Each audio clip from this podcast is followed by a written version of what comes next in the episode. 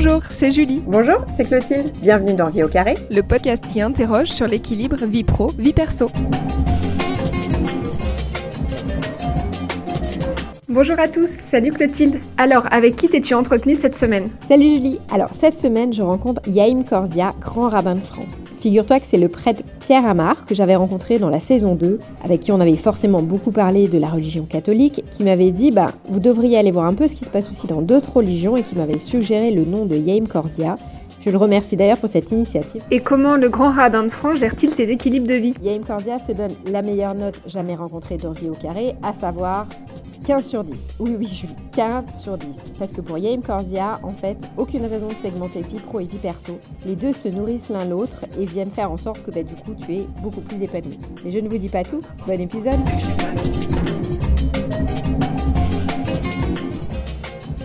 Bonjour Yaim Corsia, merci d'avoir accepté de répondre euh, à nos questions. Alors je vais vous laisser d'abord vous présenter en, quelques mots. Je m'appelle Yaim Corsia, j'ai 58 ans, je suis rabbin, je suis marié, des enfants, des enfants et euh, une vie d'engagement. C'est comme ça que j'essaie de définir ce que je fais. Alors, la grande question rituelle de vie au carré, est-ce que sur une échelle de 1 à 10, vous pourriez nous dire à combien vous évaluez votre équilibre entre vie pro et vie perso? À 15. À 15 15 sur 10, ouais. Super note, est-ce que vous pourriez nous dire un peu euh, pourquoi cette note? J'estime qu'il n'y a rien de pire dans la vie que de segmenter vie privée et vie, euh, et vie officielle comme s'il y avait une logique de la vie privée, une logique de la vie, euh, de la vie euh, extérieure. Moi, j'essaie d'avoir une forme de cohérence. Alors évidemment, euh, je reçois des amis, mais c'est des amis que j'ai aussi dans mon cercle d'activité. Je peux être très proche des gens qu'on connaît en travaillant avec eux, et puis après, ça devient des amis. Quand on dit dans le judaïsme, en mettant la mezouza, qui est la porte, qui est un genre de parchemin qu'on met aux portes des maisons, oui, je vois bien. on dit un, un verset qui explique la chose peut-être la plus belle de, tous les temps, soit une source de bénédiction quand tu entres et soit une source de bénédiction quand tu sors. Une forme d'appel à avoir une cohérence entre celui qu'on est à l'intérieur, chez soi, et celui qu'on est à l'extérieur. C'est ce que j'essaie de faire. Donc quand je dis 15, c'est que je me suis jamais posé la question en termes de segmentation vie privée. Euh, vous voyez, je trouve, je trouverais insupportable de dire à quelqu'un, mais enfin, comment vous osez me déranger un dimanche euh, parce que si quelqu'un a besoin de moi, bah, il a besoin de moi. Et il n'a pas besoin de moi que pendant les heures du bureau. Mon idée, c'est d'aller toujours au-delà et de ne pas euh, enfermer les choses, les gens, dans un, un cadre trop étriqué. Chaque cadre est toujours trop étriqué. Et ça, c'est une philosophie de vie que vous avez toujours eue euh, depuis, euh, depuis le début ou ça, c'est avec le temps, c'est des choses que vous avez mis en place? Non, toujours. Quand je vivais le football, bah, je vivais le football matin, midi, soir. Quand je vivais tennis de table, je vivais tennis de table matin, midi, soir. Quand je suis dans un livre, vous pouvez monter, descendre, je le finirai le livre, quoi qu'il y ait. Donc en fait, quand on fait les choses, on les fait complètement. Et tout le temps. Quand, euh, quand vous aimez, vous n'aimez pas euh, de midi à 14 heures. Vous n'aimez pas euh, du en dehors des heures du bureau ou pendant les heures du bureau. Disons, si je reprenais mon domaine d'activité, c'est quand on expliquait qu'il fallait, sous la Troisième République, que les Juifs soient français à l'extérieur et juifs à la maison, moi j'estime que ça faisait 100% du temps schizophrène, puisqu'on nous demandait de nous couper d'une partie de nous-mêmes en permanence. Moralité, il faut être juif et français tout le temps. Et donc, euh, si vous aimez, si euh, vous êtes dans l'ambition d'aider, d'accompagner les uns les autres, vous accompagnez, vous aidez tout le temps. Est-ce que si on revient un petit peu sur, euh, sur votre parcours, vous avez toujours voulu être, être, être rabbin? Disons assez tôt, parce que j'ai rencontré un homme formidable euh, qui était le grand Machouchna, qui était directeur de l'école rabbinique, je devais avoir 15 ans. Et donc, euh, j'ai voulu faire comme lui. Donc voilà. Enfin, j'aurais pu faire autre chose, et d'une certaine manière, j'ai fait plein d'autres choses, mais je crois que l'ambition, c'est toujours d'accompagner. Rabbin, pour moi, c'est accompagner, aider à réfléchir les uns les autres sur leurs choix, leurs engagements. Pour devenir rabbin, c'est combien de, de temps d'études? Il y a une école particulière l'école rabbinique, rue Vauclin, dans le 5e arrondissement de Paris. Et c'est 5 ans d'études qu'on fait là-bas. Mais je crois que pour devenir rabbin, il faut, j'ai 58 ans, il faut 58 ans d'études. Parce que tous les jours, on change notre façon d'être rabbin. Donc on apprend toujours. C'est le Talmud qui dit ça. J'ai beaucoup appris de mes maîtres, mais plus encore de mes camarades et bien plus de mes élèves. C'est vrai que depuis que j'enseigne, j'ai un lien particulier avec mes élèves que je continue à voir. Parfois, je les marie. Ça crée un lien qui me transforme, forcément. Donc moi, je pense qu'on étudie toute sa vie. Et comment votre entourage a réagi quand vous avez décidé d'être rabbin, cette vocation, et maintenant que vous êtes grand rabbin de France Est-ce que euh, comment ça a été perçu? Alors c'est pas le même entourage. Je crois qu'à 15 ans, on n'a pas d'entourage. On a des copains. Pour les copains, que vous soyez en études là-dedans ou dans autre chose. Entourage familial, dirions-nous. Oui, mais enfin, à 15 ans, c'est pas l'environnement familial qui compte, c'est les copains. Donc, à la limite, euh, voilà, quand je joue au foot, euh, l'essentiel, c'est ce que tu continues à jouer au foot avec nous. Si c'est le cas, c'est bon.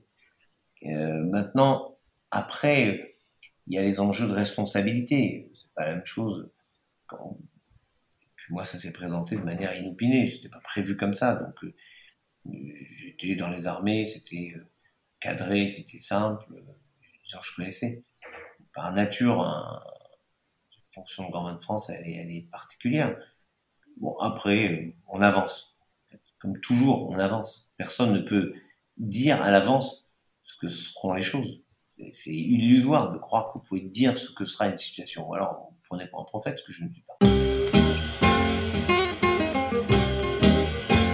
En tant que grand rabbin de France, vous êtes une figure religieuse de premier plan. comment vous vivez cette exposition médiatique et comment le vit votre famille? Moi, j'ai pas une grande exposition médiatique. Je dis des choses, mais je raconte peu sur moi. D'ailleurs, il n'y a rien à raconter. Mais ma famille, je leur ai demandé de ne pas voir, mais je sais très bien qu'ils voient en gros, les gens contents ne vous disent pas qu'ils sont contents. Il y a que les, pas contents qui disent qu'ils sont pas contents. Donc en fait, les messages sur les réseaux sociaux sont plutôt pas agréables à regarder. Donc voilà pourquoi il ne faut pas les regarder.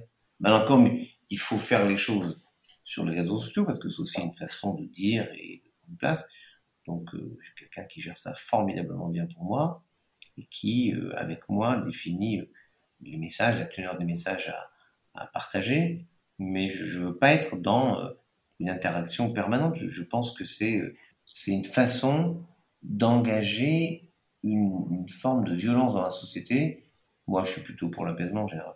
Donc, vous avez dit à, demander, on va dire, à, à, votre famille de pas trop être sur les réseaux sociaux parce que... Non, de ne pas considérer que parce qu'on dit des choses, c'est forcément vrai. Il y a des attaques qui sont des fois blessantes. Bon, en préparant l'entretien, j'ai vu que vous aviez été réélu en, juin dernier, donc pour certains en tant que grand rabbin de France. Mhm. Maintenant vous me dites que vous mélangez euh, vie pro, vie perso avec grand plaisir. Est-ce que vous pensez changer quelque chose tout de même avec ce nouveau mandat dans, vos équilibres? Moi, je considère que de Dieu, on dit qu'il renouvelle tous les jours la création du monde. Si Dieu renouvelle la création du monde tous les jours, une raison que moi je renouvelle pas tous les jours les choses. Donc j'ai jamais considéré que parce qu'on a fait quelque chose un jour, on doit faire la même chose le lendemain. Jamais. On peut imaginer d'autres choses, d'autres façons de faire, de façon de trouver des équilibres. si vous voulez, quand je vais, euh, quand je vais visiter, euh, je sais pas moi, les synagogues de province deux fois par semaine, enfin deux fois par mois, deux samedis de week-end par mois, c'est évident que je préfère que mon épouse m'accompagne. Mais euh, si elle peut pas, elle peut pas. Et donc, non, trouver un équilibre, c'est trouver le moment où les contraintes amènent aussi des situations hors normes. Et ces contraintes, à un moment, doivent avoir une forme de compensation. C'est comme ça qu'on fonctionne tous entre notre vie privée et notre vie publique. La vie publique impose des choses, mais elle amène aussi des choses. Concrètement, si on détaille votre organisation, vous me disiez que vous étiez un peu en déplacement, mais une semaine type, c'est quoi chez vous? Comment, comment vous vous organisez? Très aléatoire. Quand j'ai fait un MBA, première semaine, on nous a dit qu'il fallait essayer de nous prendre nous pour un produit. Donc on a fait un camembert sur notre temps. À quoi on consacre notre temps? Manger, dormir, faire telle chose, telle chose. Je me suis rendu compte qu'en fait, il y a beaucoup de temps non affecté à quelque chose de particulier. C'est ce temps-là qu'il faut rendre précieux et qu'il faut d'une certaine manière rendre utile. Et moi je pense que l'essentiel c'est ça. C'est dans une semaine, il faut que tous les temps soient des temps utiles. Soit étudier, soit donner des cours, soit à, écrire, soit à rencontrer des gens, soit à partager des choses. Et de ce point de vue-là, j'essaie de faire en sorte que mon temps soit le plus rentable possible. Et donc, du coup, votre camembert, il est composé de quoi exactement? J'aimerais bien qu'il soit plus grand le camembert. ça. Bien qu'il y ait 28, 30 heures dans les semaines. Et donc, du coup, il y a quoi dans ce camembert? Vous faites donc des visites, vous allez vous donner des cours donc aussi? J'essaie de, pouvoir rencontrer, échanger, partager. Après, ça se construit dans la semaine au fur et à mesure. Et un des paradoxes de mes agendas, ils sont planifiés très longtemps à l'avance, avec une obligation d'adaptation permanente. Quand il y a des obsèques ou des machins qu'on doit faire, bah, on apprend à déplacer les choses. Et d'une certaine manière, la, la pandémie nous a montré que ce qui était engagement pris, ben, pouvait se déprendre. Est-ce que d'ailleurs la crise sanitaire a changé des, euh, des, choses pour vous, des convictions ou des organisations? Non, brusquement, je me suis trouvé comme tout le monde, euh, beaucoup plus à la maison. Et voilà, donc euh, c'est évident que ça, ça change rapport aux autres. J'ai pu voir d'ailleurs les cours de mes enfants par Zoom, c'était très intéressant. Et pas frustré de pouvoir, euh, de ne pas pouvoir justement aller à la rencontre des gens? Ben, J'ai maintenu une activité assez incroyable par Zoom. Parce que avant, maintenant, je peux aller, je sais pas, une soirée de, de, de, de fête, je peux aller dans une, voire deux communautés. Avec Zoom, j'en ai fait 12 ou 13. bah oui.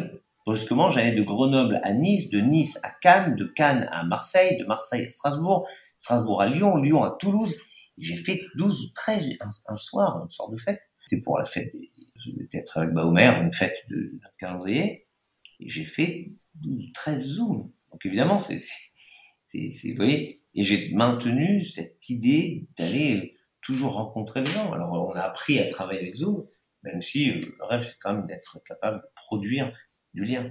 Zoom est un, bel outil, euh, bel outil finalement pour, euh, conserver de liens. Il ne peut pas remplacer la réalité de ce qu'on devient. Sur le, votre organisation, vous avez évoqué une petite frustration de ne pas avoir un camembert plus grand en termes de temps. Est-ce qu'il y a d'autres choses que vous aimeriez améliorer dans votre quotidien, dans votre gestion des équilibres? Non, il y a la question de la lecture qui, qui, est une vraie question. On peut lire la nuit, on peut lire le machin. Il y a un moment où on ne peut pas tout lire et c'est un, une grande frustration.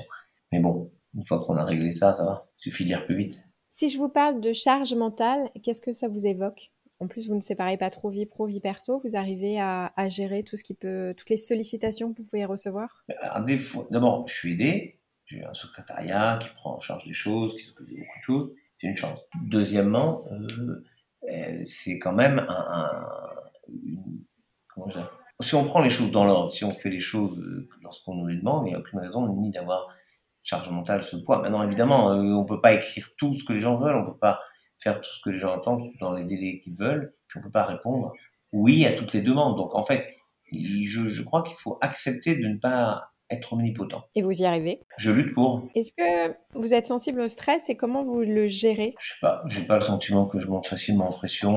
Et voilà, je suis habitué à des demandes. Euh, je crois pas. Vous vous demandez aux équipes qui travaillent avec moi. Euh, bah oui, ce serait plus crédible que, moi je réponde. Globalement, d'ailleurs, j'ai toujours gardé une activité de sport. Euh, C'était le foot longtemps, maintenant c'est le tennis de table, euh, même si j'ai un peu levé le pied. Euh, mais globalement, ça fait du bien, je trouve, d'avoir une activité sportive. Le Shabbat, je prends pas de voiture évidemment, et la marche est quelque chose de très structurant. Vous remettez les idées en place, vous laissez votre esprit divaguer, il n'y a pas de sollicitation. J'ai un avantage énorme dans ce système quand même, c'est le Shabbat. Le Shabbat, j'ai pas de téléphone, pas d'ordinateur, pas de percussion de ma vie par des, euh, des arrivées externes je suis euh, en interaction avec les gens qui sont autour de moi, point. Et c'est un, un, grand euh, sas pour beaucoup de choses. Je crois que le Shabbat est une grande bénédiction. Essayez pour voir. Oui, c'est ce que j'allais dire, ce sera à, tenter euh, et à bah. tenter, mais c'est vrai que c'est de plus en plus tendance de tout laisser dans un coin. Bah oui, pas tendance, c'est tendance depuis 3300 ans. Oui. un peu d'avance. Il y avait peut-être moins de sollicitations il y a 3300 ans en termes de technologie, peut-être. oui, mais il y a toujours autant de sollicitations. La question, c'est le, le nombre. Euh, dans la Bible, il y a 3300 ans, euh, Yitro voit son gendre Moïse complètement écrasé par les demandes du peuple du matin au soir, dit la Bible. Il lui dit, tu peux pas organiser tout tout seul, il faut que tu aies des chefs de 1000, chefs de 100, des chefs de 50, des chefs de 10. Chacun gère à son niveau et les grandes choses, tu les gères, tu peux pas faire autrement.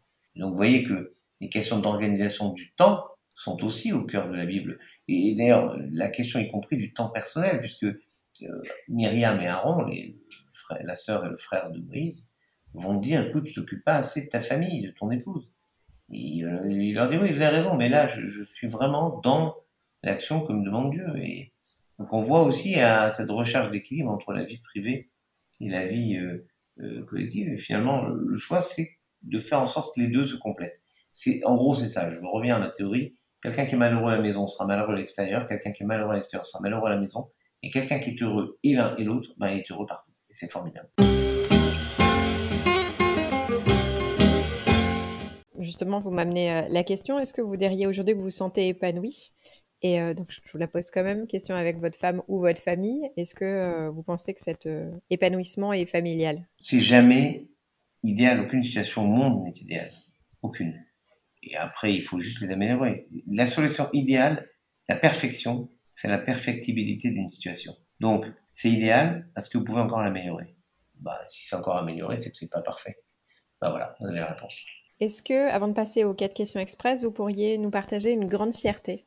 Je crois que cette notion de cohérence, finalement, j'essaie de, dire des choses et de les faire, que ce soit dans la vie euh, tous les jours, que ce soit dans mon action, euh, mon sacerdoce.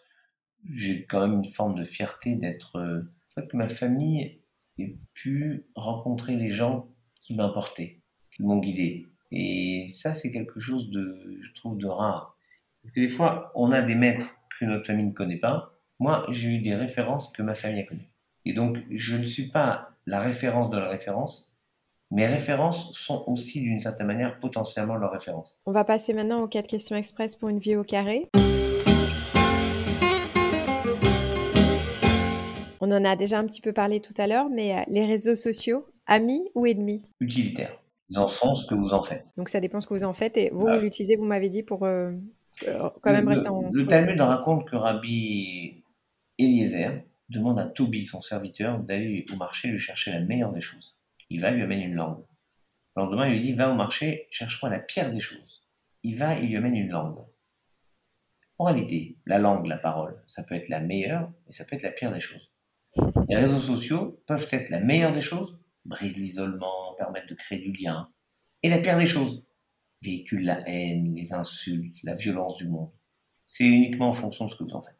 La dernière fois que vous vous êtes dit plus jamais ça Jeudi dernier, lorsque j'étais à Auschwitz, avec un groupe de 180 personnes, j'amenais comme tous les ans, et où on se dit comment on a pu arriver là avec une humanité euh, qui avait connu les Lumières, qui avait connu la culture, l'éducation, et pourtant qui était capable de produire le rejet absolu de l'autre. Et de se laisser enfermer dans cette sorte d'absolue détermination à arriver à la haine à ce point, ben, je me suis dit, il ne faut pas que d'une manière ou d'une autre, on commence à prendre le chemin qui pourrait amener à ça. Est-ce que vous pourriez nous dire une personne qui vous a marqué? Un homme qui s'appelait le grand Machushna, c'était mon, maître, qui était directeur de l'école rabbinique, qui était une lumière, un grand bain, six trucs, qui était l'ancien grand bain de France. Mhm. Quelqu'un qui s'appelait Emmerich Dutch, qui était comme un père, qui était le président de la Sofresse. En fait, des gens qui m'ont permis euh, d'avoir confiance dans l'autre, d'avoir confiance dans le monde, d'en chercher à comprendre le monde, de ne jamais enfermer dans une réponse toute faite. Et pour finir, est-ce que vous auriez un conseil pour nos éditeurs pour avoir une note de, de 15 sur 10 comme vous? D'avoir protégé sa famille des coups de l'extérieur et leur donner toujours une forme de compensation. Vous voyez, je vous donne un exemple. la Bible dit, c'est dans la Bible, ne muselle pas un bœuf lorsqu'il moue le grain. Ça veut dire quoi? Il y a un bœuf qui est attaché à une meule, il moue le grain, et lui mettre une meuselière serait l'empêcher de bénéficier de ce qu'il fait lui-même. Si vous faites un job et que votre famille subit les contre-coups, les désavantages de ce job, parce que vous êtes investi, parce que vous êtes fait la chose, etc., mais que, en contrepartie, il voit aussi une forme de, reconnaissance, une forme de, je dis pas davantage, oui, une forme de, oui, de présence plus riche, plus forte dans le moment où vous êtes là, alors ce travail vous rendant heureux et vous rendant en cohérence avec ce que vous voulez faire et ce que vous êtes, vous rend pleinement présent quand vous êtes présent. Parce que si on commence à, ne pas à, hyper segmenter, alors je maintiens qu'on s'ampute chaque fois d'une part de soi. Alors, pour vous donner des exemples très concrets, euh, vous êtes journaliste, vous devez faire l'interview, euh, je sais pas moi, du pape, ok? Va faire rêver pas mal de journalistes. Vous allez faire l'interview du pape. Donc euh, à un moment, vous ne faites pas le week-end avec votre famille parce que vous devez partir dimanche pour faire l'interview lundi matin, et donc ça vous prend tout le week-end. On pourrait vous dire, ah, c'est inadmissible, elle a privé sa famille tout un week-end avec eux. Et quand vous revenez et vous leur racontez ce qu'a dit le pape, ce qu'il a partagé avec vous, qu'il a même eu un mot gentil pour euh, votre famille, qu'il a ouvert des perspectives, et que finalement, ce que vous avez retiré, vous, qui vous a élevé, qui vous a transformé de cette rencontre, vous arrivez à en transmettre une partie et vous transformez à votre tour votre famille en revenant, finalement, ils ont bénéficié de ça. Et d'une certaine manière, vous les avez emmenés avec vous sans les prendre physiquement avec vous. C'est-à-dire qu'ils étaient toujours présents à, vous. Et, c'est peut-être ça, ce lien où on partage exactement. Plutôt que de segmenter absolument radicalement entre un domaine et l'autre, faire en sorte que chacun s'enrichisse de, de ce qu'il y a. Et donc, l'idée, c'est de s'élever en permanence, d'utiliser chaque occasion, qu'elle soit dans le monde privé, qu'elle soit dans le domaine public, pour euh, faire avancer les choses, vous élevez vous et donc entraîner avec vous celles et ceux que vous aimez. Très bien, ça me paraît, ça me paraît pas mal. et ben voilà, c'est un bon plan. Alors, prêt pour un Shabbat improvisé? J'espère en tout cas que l'épisode vous a plu. Si c'est le cas, n'hésitez pas à le partager ou à nous laisser des notes sur Apple Podcast, cela nous aide énormément. La saison 4 de Vie au carré, c'est terminé, déjà 10 épisodes, et oui, ça passe vite. Vous avez plus de 40 épisodes en réserve, je ne doute pas que vous en trouverez quelques-uns que vous n'avez pas encore écoutés. On vous dit à très vite et on vous souhaite un très bon équilibre de vie, pro et perso, mélangez, pas mélangez, au moins que vous soyez épanoui. Salut